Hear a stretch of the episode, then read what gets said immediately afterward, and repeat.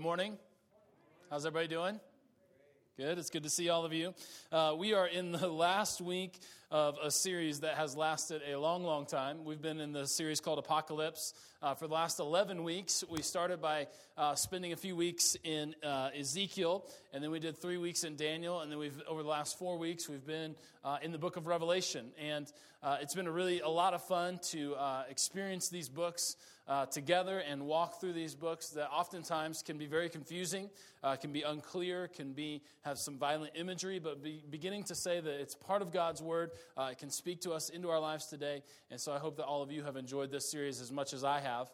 Uh, last week we celebrated um, our, our big uh, kind of Christmas service, which was Cosmic Christmas. And again, I want to remind you we do have a Christmas Eve service uh, tomorrow night, but our, our big kind of main event Christmas service was last week uh, Cosmic Christmas. I hope that all of you enjoyed that. We had a, a great time putting it together and worked very hard on that. Uh, in fact, I want to uh, just publicly say thank you to uh, two people that were uh, instrumental in making that service happen. The first is our worship leader, Justin Jones. Uh, he was a great help in putting that service together. and then also a member of our worship team, Taylor Webster, who's right up here, did a great job in just coming alongside and, and, helping to plan all of that. So I want to say thank you for those, to those two people for the work that they did in helping us uh, and help making Cosmic Christmas happen. Uh, in fact, at the end of Cosmic Christmas, we uh, in, invited people to come to know the Lord. Uh, some for the very first time, some uh, maybe to rededicate their lives. Maybe they were a person of faith, have walked away, and and uh, maybe the service last week and through the service last week, God spoke to them and invited them back in. And, and I'm just thrilled to report to you that last week we had two people rededicate their lives to Christ, and one person indicate that they made a first time decision uh, for Jesus Christ. So praise the Lord for what God is doing uh, in this church and through this ministry. Uh, we so appreciate that. Let me give you just a, a, broad sweep of where we've been so far in Revelation, and this is a great way to end uh, today. We're going to be talking about the second coming of Christ. Uh, but we started out uh, in week one uh, by saying that there's really three keys to understanding the book of Revelation. Uh, and the first one is we've got to understand that this book is a particular kind of genre. Uh, that genre is apocalyptic or apocalypse genre. ancient apocalyptic books have a very common imagery. there's, there's a lot of similarities between other books that are written in this genre, and they include things like using animal kind of animal based imagery. Uh, they include sort of this cosmic scale that everything is just huge and broad and like this sweeping sort of message. Uh, and so when we come to the book of Revelation, we really need to understand what we're reading. And what we're reading is an apocalyptic book. In apocalypse, uh, the word does not mean the, the war to end all wars or the war to end the world, but rather the word apocalypse actually means a revealing or an unveiling. And so what's being revealed is the person of Jesus Christ. That when we come to the end of the book of Revelation, we ought not to be caught up in, in trying to fill out our timetables and our charts, but we ought to be caught up in worship of the Lamb who was slain, of the Son of God.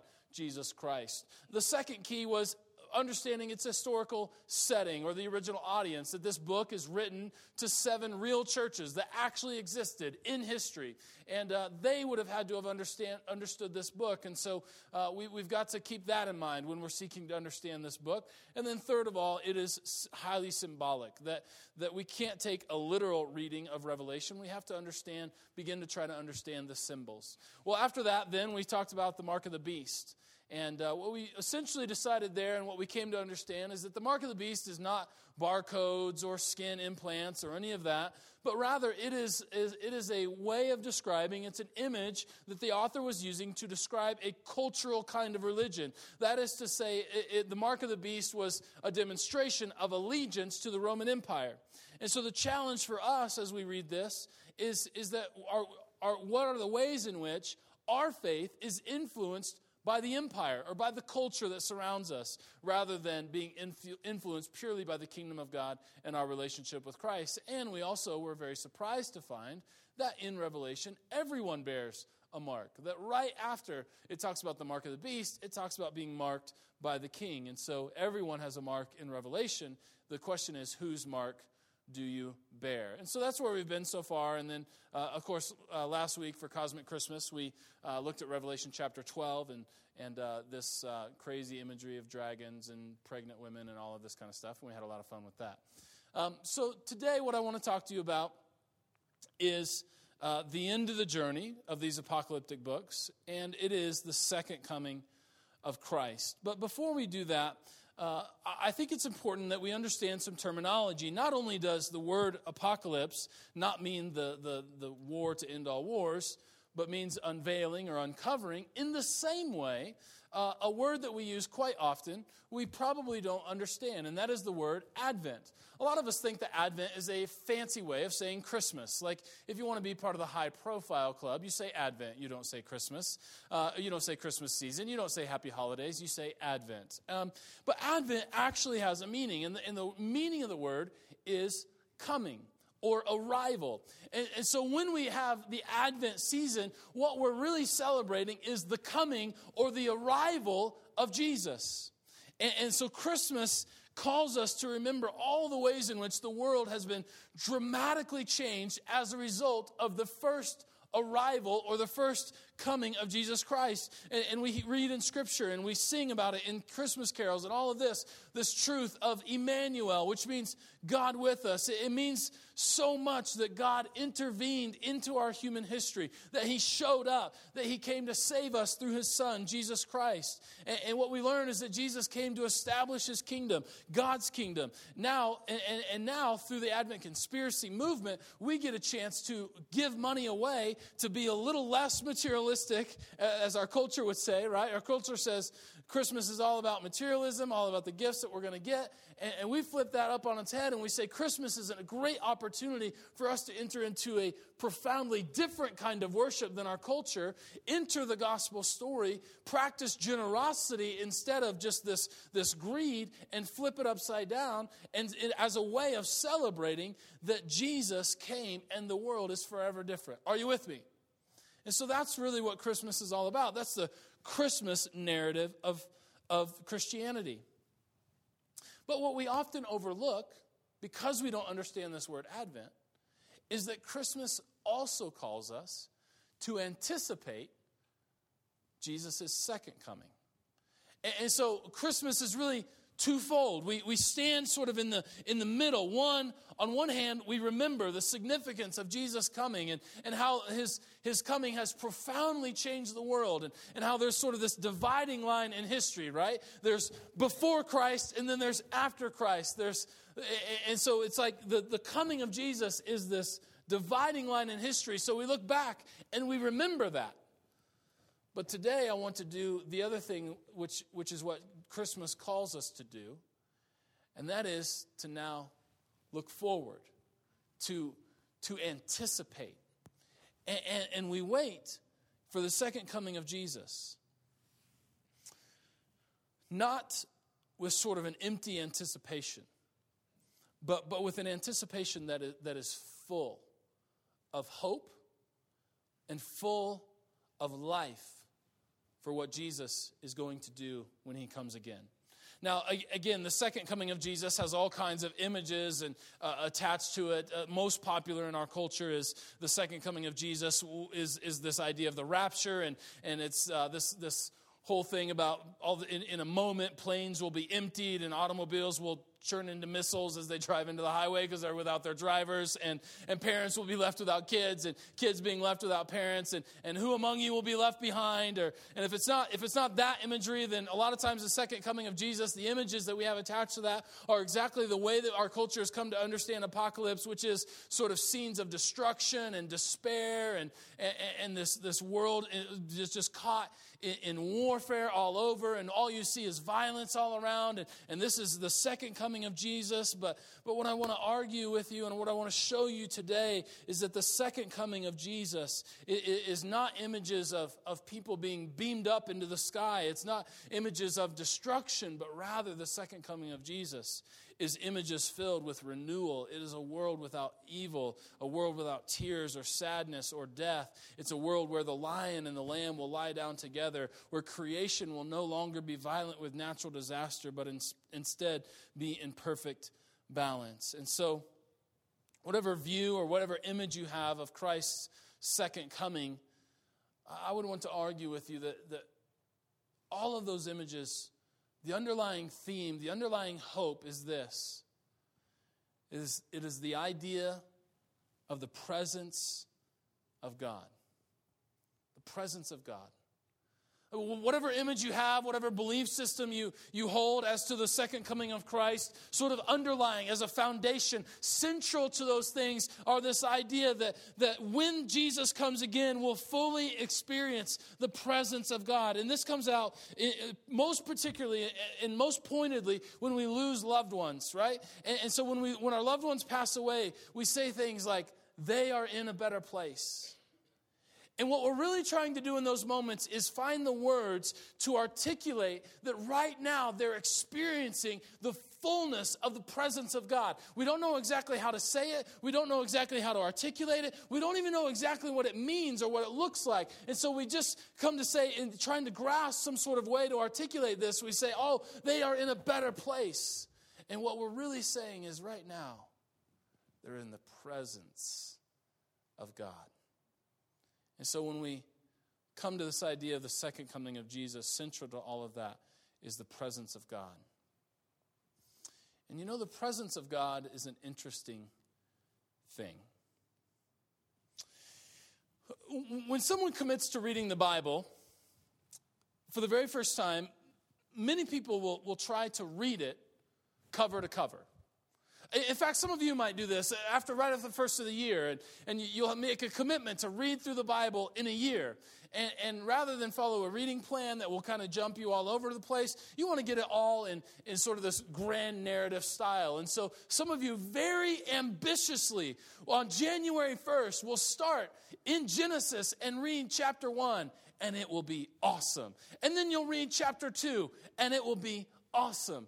And then you'll, you'll read about the beauty of creation, the goodness of creation, how Adam and Eve are in perfect relationship with God, how they're fully experiencing all the presence of God in perfect relationship. And then you get to Genesis chapter 3, and then you'll realize this story has drama, right? Because all of a sudden things go wrong, and there's a conflict, and sin enters the world. And this beautiful world, this good creation that was perfect, where Adam and Eve were in perfect relationship with one another and perfect relationship with God was all of a sudden broken and it's lost. And what we realize is that at that in the first 3 chapters you have established this great narrative, this beautiful world, but a world broken in which the rest of the Bible is seeking to bring us back to where we started. Now there's still movement, there's still progression, but ultimately what we're trying to do is get back to the innocence of the pure presence of God. Are you with me? And in fact, you'll, you'll read the rest of Genesis, and it will have high drama. After the brokenness of the sin, you'll read about a brother who killed his brother, and, and then all of a sudden you're like, man, this is just like a Hollywood movie. Why don't they make a movie out of this? Hollywood doesn't have any fresh ideas of their own. Why don't they make a movie out of this, right? Because everything is a book first and then a movie. Everybody knows that. And so why isn't Hollywood getting all over this? Because this is a fast clipping narrative, and everything is going great. And you'll read about Cain and Abel. Those are the one brother killed the other brother. Then you'll read about Noah, flood, world destruction, awesome, blockbuster movie, right? And then you'll read about Joseph, and you're like, this is a great book of drama. And then you'll get into Exodus. And even the beginning of Exodus, you'll be like, this is awesome. Moses, plagues, Ten Commandments, all this stuff, Mount Sinai. And then, then you will hit a list of rules in the book of Exodus that will no doubt take the wind out of your sails in reading the Bible through in a year from cover to cover. You will read about really important things like what to do if you want to sell your daughter as a slave. Now, hold on, maybe I should read that section. I've got two daughters at home. I'm just kidding. Okay, so then you'll read, like, what happens when an ox gores someone to death? And you're like, man, this is really applicable stuff because just last week, my neighbor's ox killed somebody on the block, and I need to know what to do. And then you'll know what you, sh- what you should do when your enemy's donkey has collapsed because this is really critical stuff. And now, uh, let's just be honest. Many of you will be discouraged, and many of you, when you try to read the Bible cover to cover, will, in fact, give up. Now, I don't encourage you to read the Bible through cover to cover. That's a very difficult way to read the Bible for this very reason. But if you were to keep reading in Exodus, what you would find is that the remainder of Exodus is actually a great narrative about God dwelling with his people, with his presence. You see, Exodus is all about the God who rescues his people from Egypt. The, the nation that God had formed was in, enslaved in Egypt, and then they were, they were brought out of Egypt through the miraculous signs of God, and, and, then they were brought through the Red Sea, through, through God intervening in, in fantastic ways. And then he gave them a law at Mount Sinai, and, and the law was a way of establishing this is the way that, that you should live if you want to be in right relationship with me, if you want to honor me with your life. These are all the ways that you can, can live. And, and the Ten Commandments, okay, we got that. That's, that's nice and easy. But what you'll find is chapter after chapter and rule after rule and, and, and all these things going on. But, but then what happens is after Sinai, we come to, we, we come to the part where, where God begins to talk about the tabernacle. And the tabernacle is, is for God to dwell with his people. That's precisely what the tabernacle is. It is God's dwelling with his people. And so in Exodus chapter 25 through 31, seven chapters, what you get. Now, this is hard to read, but it's significant in the whole narrative of the Bible. What you read are detailed instructions for what the tabernacle should look like the dimensions, the materials, how they're to be fastened, all of these kinds of things are coming together. Detail after detail after detail of what God's dwelling place ought to look like. And you get this sense after seven chapters that this is God's house. This isn't just any house that's being built. This isn't just any, any kind of building. This is God's house. And the materials and the, the, the fine materials that are used speak of His holiness. The attention to detail point out His majesty to us. And what essentially what we learn in Exodus is that the tabernacle is God's location on earth. You want to know where God is in the Old Testament? He's in the tabernacle. That's his location. And so we have the outer court where the sacrifices take place, where, where you would have uh, sacrifices of, of animals, of you would have grain offerings and sin offerings and all of these kinds of things. Those, those all happen in the outer court. And then you get further deep, and then you get a little deeper into the, into the tabernacle, then you get a little deeper, and then all of a sudden you're right in the center of the tabernacle. And it's a room that is perfectly square, and it's the Holy of Holies, where the presence of God actually dwelled, and where the high priest would enter into that room once a year to make atonement for the sin of, of the whole nation of Israel. And this is what the, the high priest does that in the Old Testament. And then in Hebrews, the, the preacher, the author of Hebrews, begins to walk us through all the ways in which Jesus is now our high priest. That God has, that Jesus has entered the most holy of holies, not, not one by made by human hands, but the one in heaven, where he has made the perfect sacrifice for you and I, a sacrifice once and for all. And so what we learn is that the tabernacle is pointing us to something. It's showing us something. It's foreshadowing. It's moving us somewhere. And, and part of what it does is it shows us the, the role of the high priest so that we can understand that Jesus is our high priest.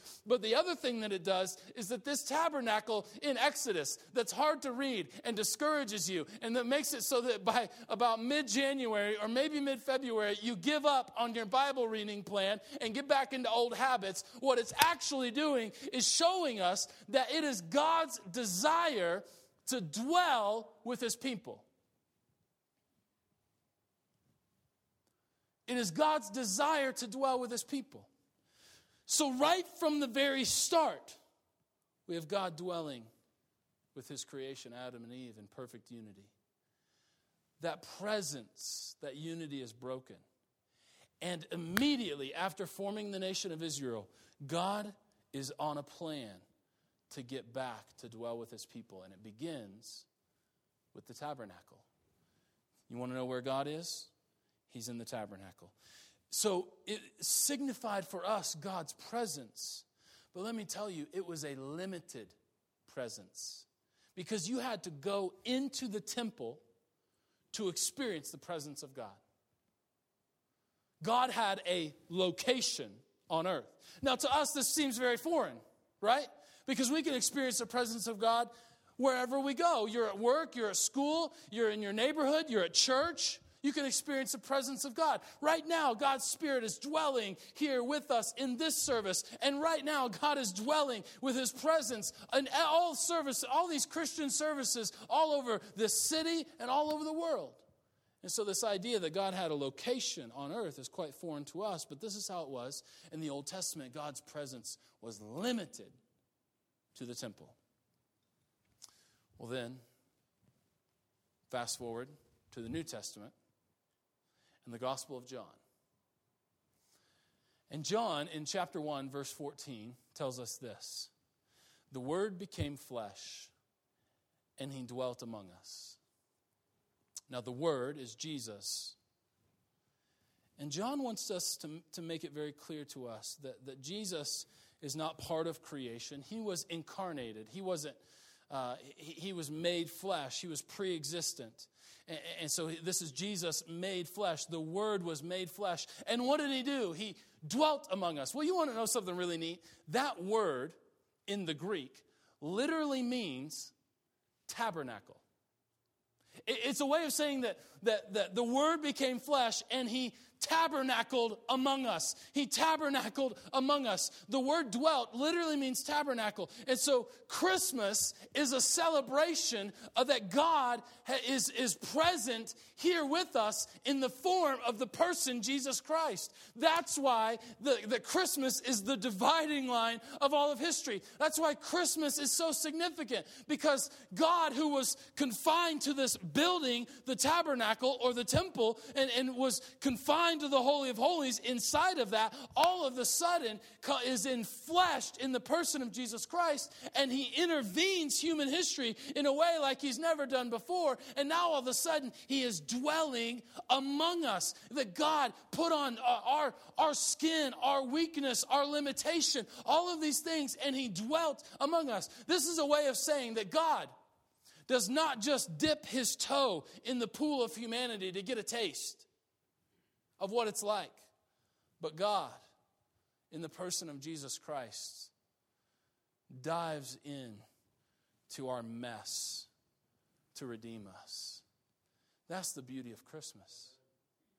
That's the wonder of Christmas is that God came to us in the form of a man. And then he lived a life and did a ministry that defined for us what is the kingdom of God. And, and Jesus, central at the very beginning of his ministry and central to his ministry is this message Repent, for the kingdom of heaven has come near. That's not a way of saying that if you'll just believe in a certain set of facts about who Jesus is, you'll go to heaven someday when you die. It's a way of saying that Jesus is on a mission to change the world, to establish his kingdom on earth as it is in heaven. That's what he teaches us to pray. He says that your world is full of brokenness and, and despair and disappointment and betrayal, and I am here to make all of those things come untrue. And then he calls a bunch of followers to himself and says, Let's go on a mission to, to take all the brokenness of the world and, and uh, make it come untrue in the name of Jesus, in the name of the God who loves you, in the name of the God who has come to dwell with you, in the name of the God who desires to have his presence among his people. Let's go on a mission and change the world. And then the church is born. And that's the purpose of the church. The purpose of the church is not for us to get together, let's talk about what we already agree on, and then pat ourselves on the back and have a nice day. The purpose of the church is to share good news with a world that needs to hear it. And so the and that all begins with this truth that God tabernacled among us in the person of Jesus Christ. Man, may we not lose focus not only of what our job is as, as a church, but may we not lose focus of what this holiday is all about. And so Jesus was born humbly, but then he lived a life that defined for us what the kingdom of God looked like. And it looked like people who are healed. It looked like no one goes hungry or thirsty in God's kingdom. It looked like sins being forgiven. It looked like injustice being met with God's gracious justice. And so, first, God's presence comes, comes to us in a building, but his presence was limited. And then, second, his presence comes to us in a man who tabernacled among us. But even then, his presence was confined.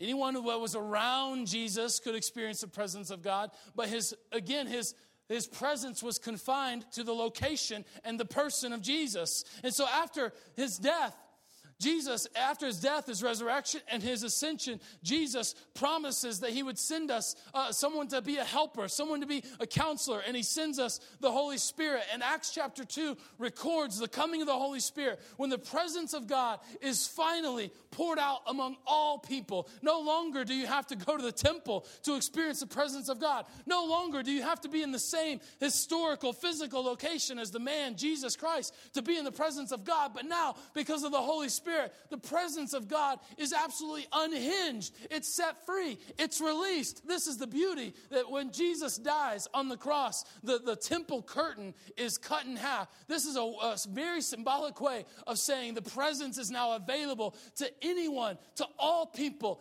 everywhere. That's good news.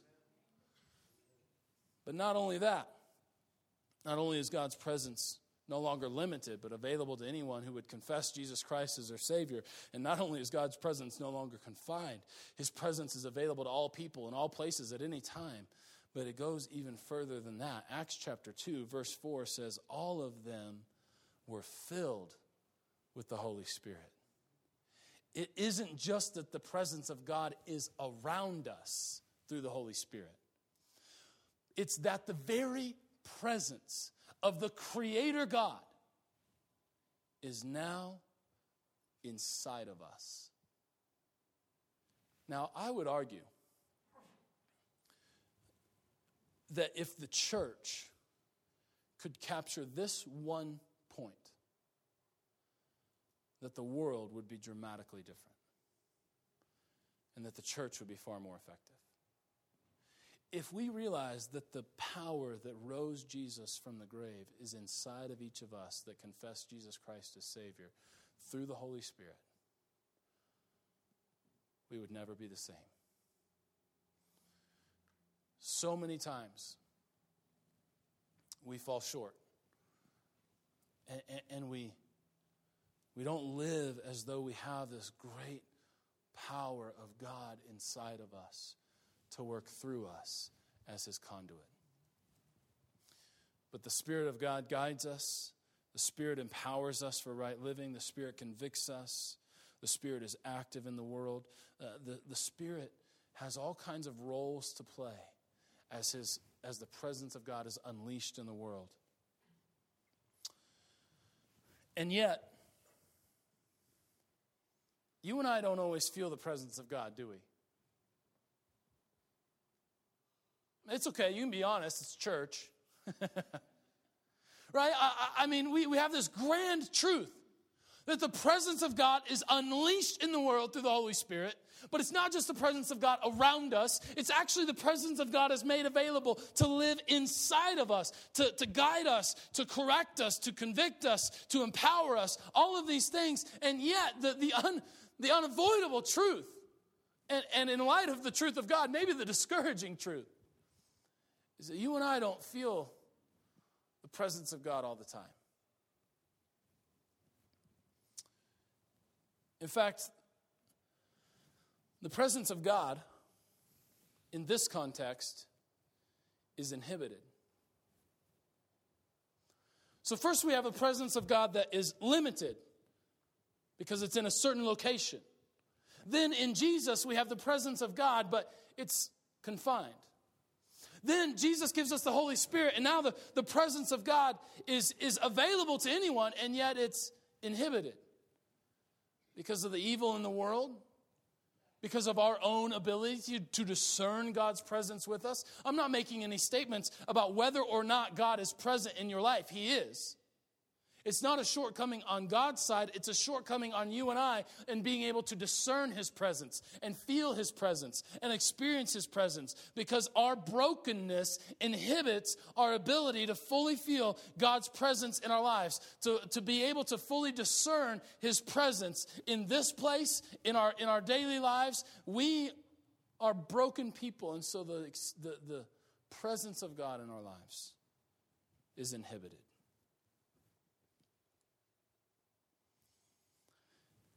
I want you to get a sense of the whole narrative of Scripture.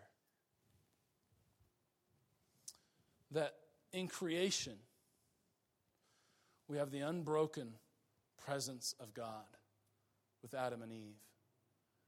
We don't get a lot of details in, in, the, in the Genesis narrative, but the details that we do get is that, that they were walking together in the garden, in the goodness of creation, just, ex, just enjoying relationship with one another. But then that relationship, that, that, that perfect unity, that perfect presence of God is broken through sin. And so we have creation, which is the unbroken presence. We have sin, which is the broken presence. We have the tabernacle, which is the limited presence. We have Jesus, who is the confined presence. We have the Holy Spirit, who is the inhibited presence. And when we understand the scope of where Scripture is leading, we understand that the whole story of Scripture leads to God dwelling with his people with an unlimited, unconfined, and uninhibited presence. It is the desire of God to dwell with his people. Do you hear me this morning? It is the desire of God to dwell with his people. Now, whether or not you want to dwell with him, whether or not you're comfortable in his presence, it is the truth of God that he loves you, that he desires relationship with you, and that he desires to dwell with you and through the Holy Spirit to dwell in you. Now, if I was God, I would not make that choice. The world is far too messy, and I am far too broken. If I was the perfect presence of God, I would not want to dwell in an imperfect person. And yet, this is the God that we serve. A God who loves us deeply enough to dwell inside of us. Not to look down on us in pity because of our brokenness, but to look down on us with grace and compassion and in all of his perfection to seek to take our brokenness and undo it. In the same way, that he the, the ministry of jesus tells us about the kingdom of god and then he builds the church so that there would be an organization to go about and declare the good news to the world and make all the sad things come untrue about the world. He can do that for you. And that's his desire for you See, some of us feel like we got to get all of our stuff together before we can walk into the presence of God. Or some of us live broken lives. We come to a church service, we come to a Christmas service, we experience the presence of God, we sense the presence of God, and it makes us uncomfortable because we're not in relationship with Him. We aren't sure what to do. Well, let me tell you, God can do awkward. And He's not put off by the fact that you're uncomfortable by his presence. In fact, it is his desire for you to just give him permission to come in, to enter into relationship with him, that he might begin to get to work and, and, and help heal those, those wounds that you've experienced in your life, to help, to help bring redemption out of the broken pieces of your life. This is the God that we serve, a God who desires to dwell with his people. Some of you are like, I thought this was a sermon series on Revelation. It is. Because God's unlimited, unconfined, and uninhibited presence is precisely what we get at Jesus' second coming. And we can read about it in Revelation chapter 21. I want to turn there with your Bibles. Some of you are like, that was the longest introduction ever. Don't worry, don't worry. okay, Revelation chapter 21. Now, true to this entire series, I could not find just a short couple of verses that I want to read out of this chapter. And so stick with me. We're just going to read the whole chapter, okay? So our, our text this morning is Revelation chapter 21. And uh, it's got some hard pronunciations. I'm going to fake my way through it. Give me grace, and we'll all be better for it. Okay. So here comes Revelation chapter 21. Then I saw a new heaven and a new earth. For the first heaven and the first earth had passed away, and there was no longer any sea. Now, we've referenced that verse several times in this, um, series because of the uh, ancient apocalyptic use of the imagery of the sea as being the source of evil. And so when we come to Jesus' second coming and we're, we're talking about God's new world, God's new creation, there is no sea. That's an ancient apocalyptic. Does that mean that the, the, God's new creation won't have any water? No, not necessarily. It just is a symbolic way of saying that the source of all evil is now gone. It's been replaced, it's been done away with. And so there is no longer any sea. And I saw a holy city, the New Jerusalem, coming down out of heaven from God, prepared as a bride, beautifully dressed for her husband. And I heard a loud voice from the throne saying, Look, God's dwelling place is now among his people, and he will dwell with them, and they will be his people. And God himself will be with them, and he will be their God. This is the beautiful picture. I gotta stop. I gotta stop. This is the beautiful picture, right? Because God did come to dwell with us. The Word became flesh and, and tabernacled among us. But now, in Revelation chapter 21, with the God's new world coming in, we get all the fullness of God's presence. And now they will be God's people and He will be their God. You, uh, let me tell you what, there, there are uh, any number of gods in our world right now. Would you agree? But only one true God. And so, the truth that this passage is pointing us to is now the fullness of God's presence is among his people. And because of that, there will be an unbroken relationship between the two. They, we will be his people, and he will be our God.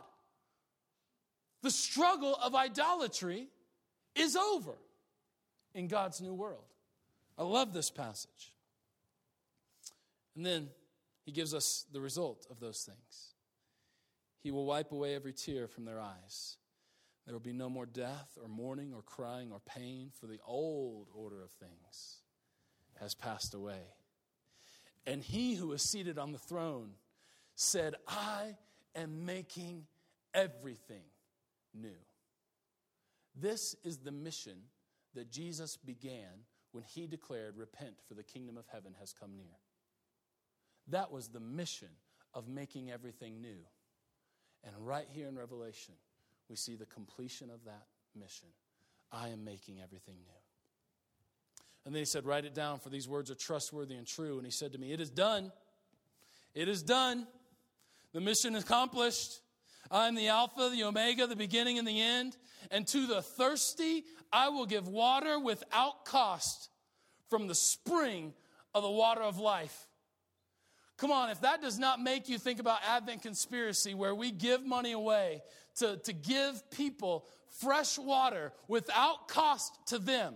It's, it's a cost that we take on. It's a cost that comes out of the abundance of what God has done for us. And then we demonstrate God's blessing and God's gracious activity in our lives by giving away out of our abundance that we may give water to those who are thirsty without cost. And in God's new world, that will happen so that no one is thirsty and no one is hungry any longer. I'm going to try to make it the rest of the way through. Now, those who are victorious will inherit all of this, and I will be their God, and they will be my children.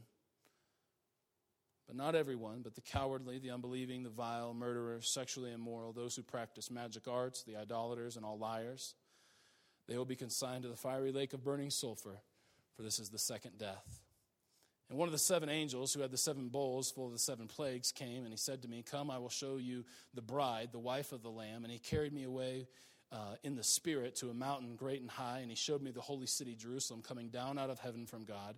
And it shone like the glory of God, and in its brilliance was like that of a very precious jewel, like a jasper, clear as crystal. It had um, a great high wall with 12 gates and with 12 angels at the gates. And on the gates were written the names of the 12 tribes of Israel. And then there were three gates on the east, three on the north, and three on the south, and three on the west. And then the wall of the city had 12 foundations, and on them were the names of the 12 apostles of the Lamb. And then the angel who talked with me had a measuring rod of gold to measure the city and its gates and its walls. And the city was laid out like a square as long as it was wide, and he measured the city with a rod and found it to be 12,000 stadia in length, as, wide as it, as it was high.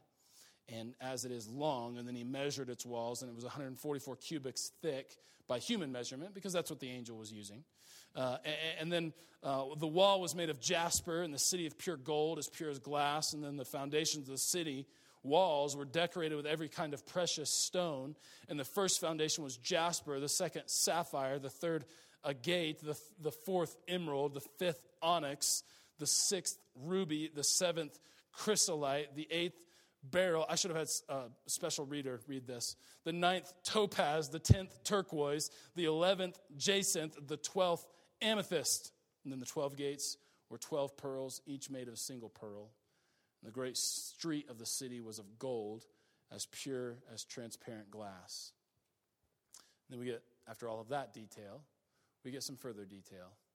And it makes you wonder do these details echo the details of the tabernacle. We get all these details about the tabernacle. Who cares? Who cares? Who cares? Yeah, yeah, yeah, yeah, yeah. Next chapter, next chapter, next chapter. Got it, got it, got it, right? But then we come to God's new Jerusalem, God's new creation, and we get detail after detail after detail. Is the author trying to say something about the presence of God? I did not see a temple in the city because the Lord God Almighty and the Lamb are its temple. The city does not need the sun or the moon to shine on it, for the glory of God gives it light, and the Lamb is its lamp. The nations will walk by its light, and the kings of the earth will bring forth splendor into it. On no day will its gates ever be shut, for there will be no night there, and the glory and honor of the nations will be brought into it.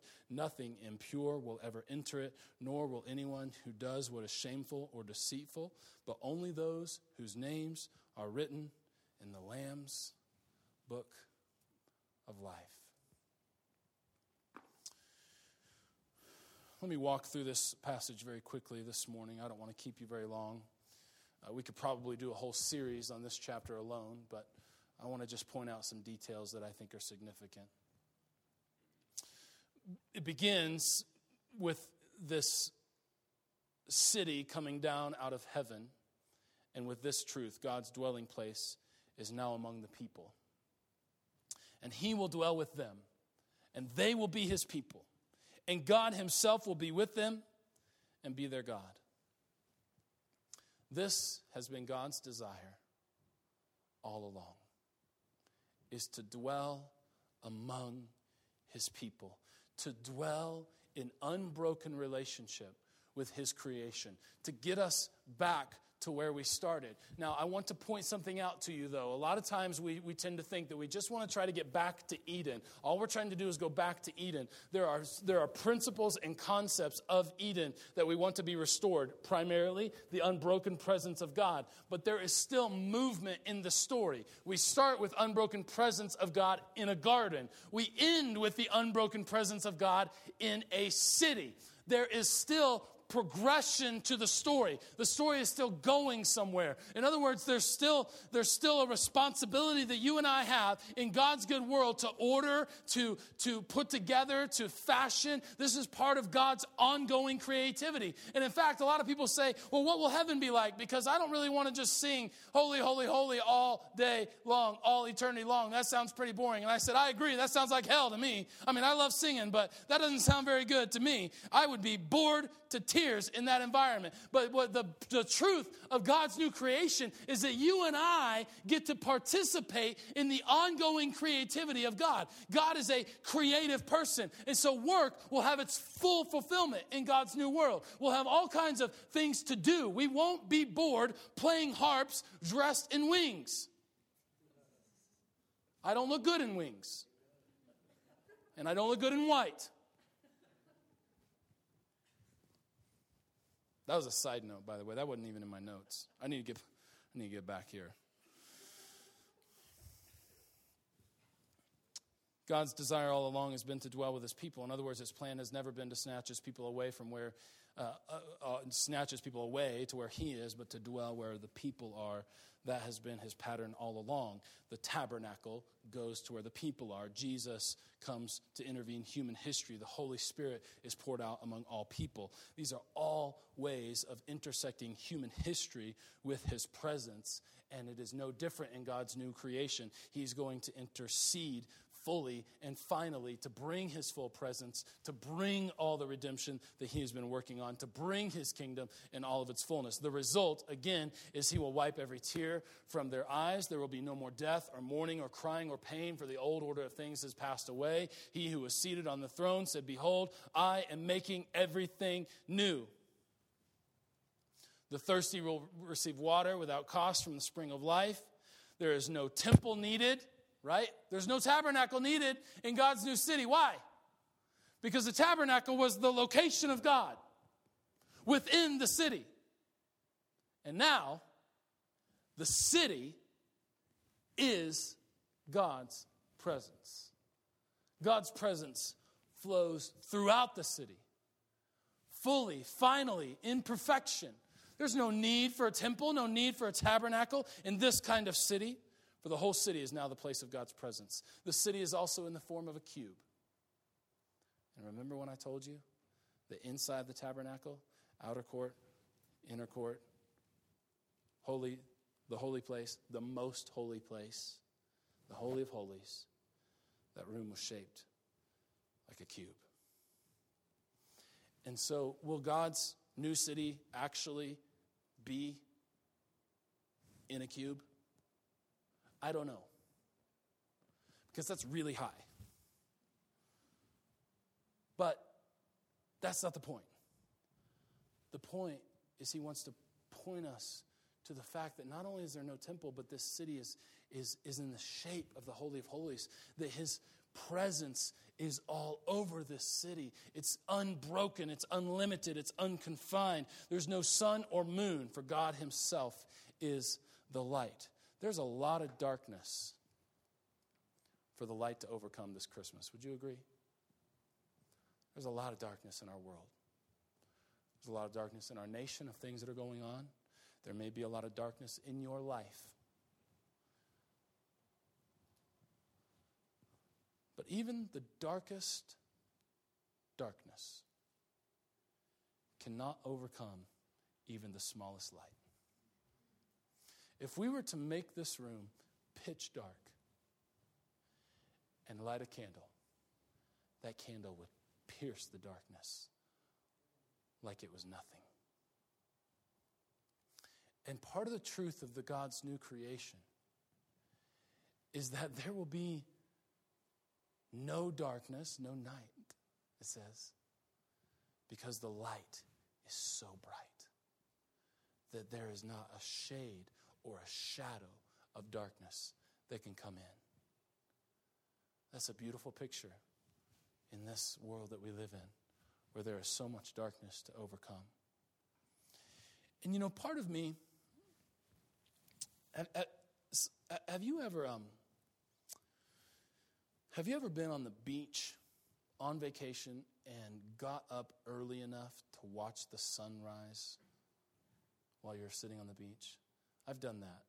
Amy thought I was crazy, but I did it.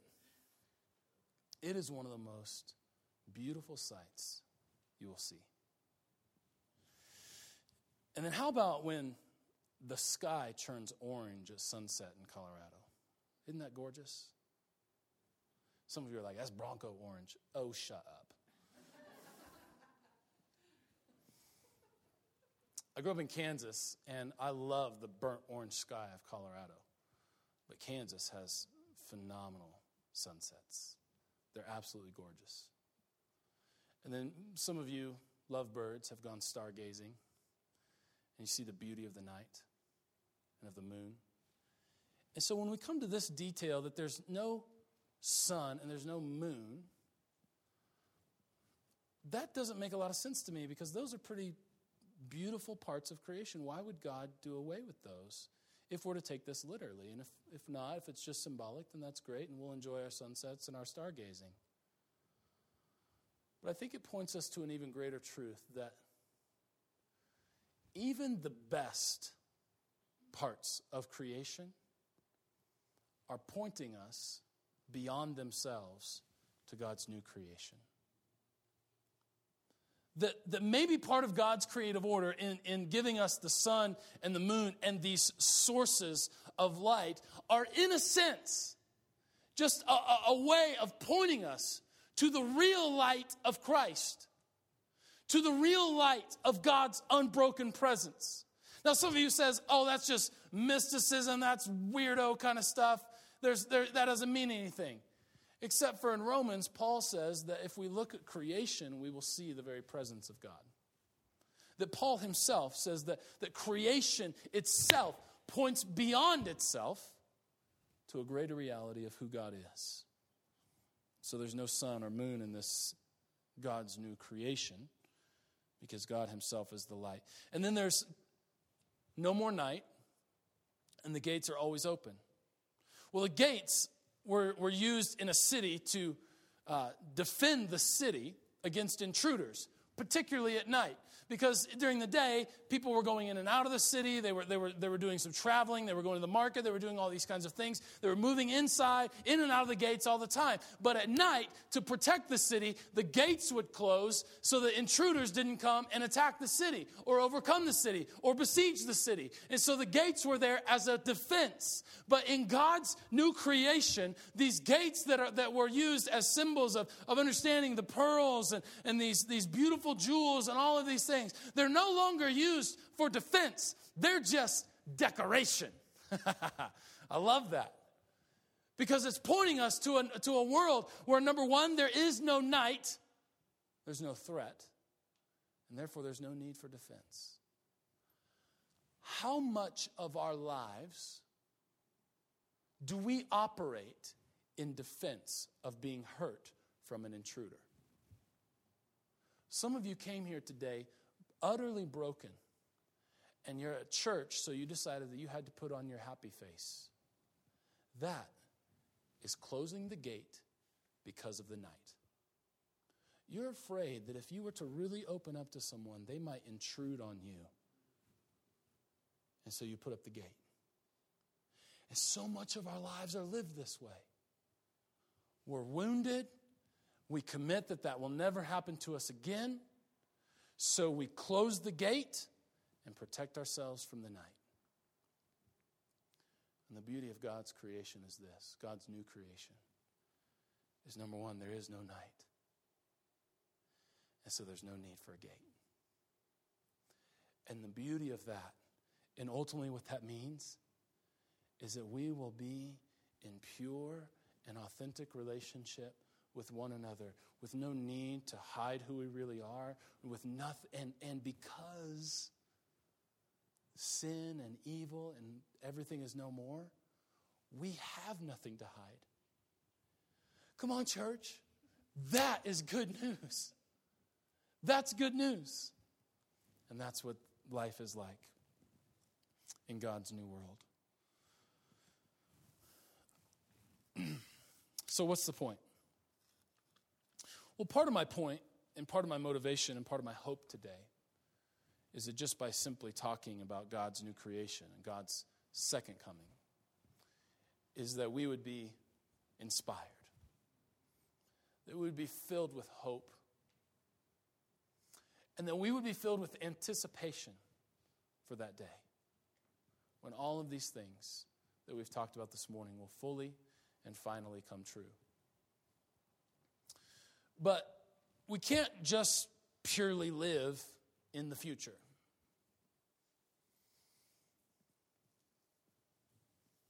Have you ever heard the saying of someone, you're so heavenly minded, you're no earthly good?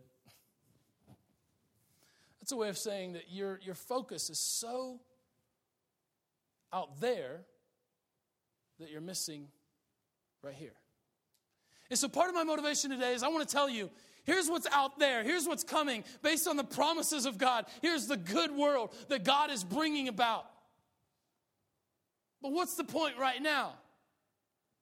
Well, the point right now is if that's where the story is going, if that's where we know God is headed, if we can if we can trust this book and we can, and this is where God is going, then then what are we to do now? Well, we're to live in ways right now that anticipate the world that is to come. And this has everything to do with how you do Christmas, has everything to do with how you treat people, and has everything to do with the decisions that you make now. So I would encourage some of you to look at your own life and say, what are the ways in which my life demonstrates the old order that is going to pass away? And what are the ways in which I can replace that with the new thing that God is doing? Now, we will never be able to fully replace those things, okay? There will always be things about our life that point to the old order.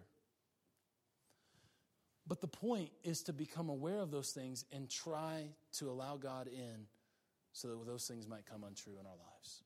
And this is the work of this is the continual work of God in our lives. Many of you have known Christ for decades and he's still working. Many of you have known Christ just for weeks and he's hard at work in your life bringing about these new things. The other thing that we can do is, is begin to express this new creation to other people and to help them and to come alongside of them to be a, a healing people. You know, a lot of, a, a lot of people um, look at the recent shooting in Connecticut and say, man, what can we do? What is the church to do? And, and on one level, I want to confess to you that there's not a lot we can do. I mean, how do you come alongside of, of moms who lost their six year olds to 11 bullets in one little body? How do, how do you help that?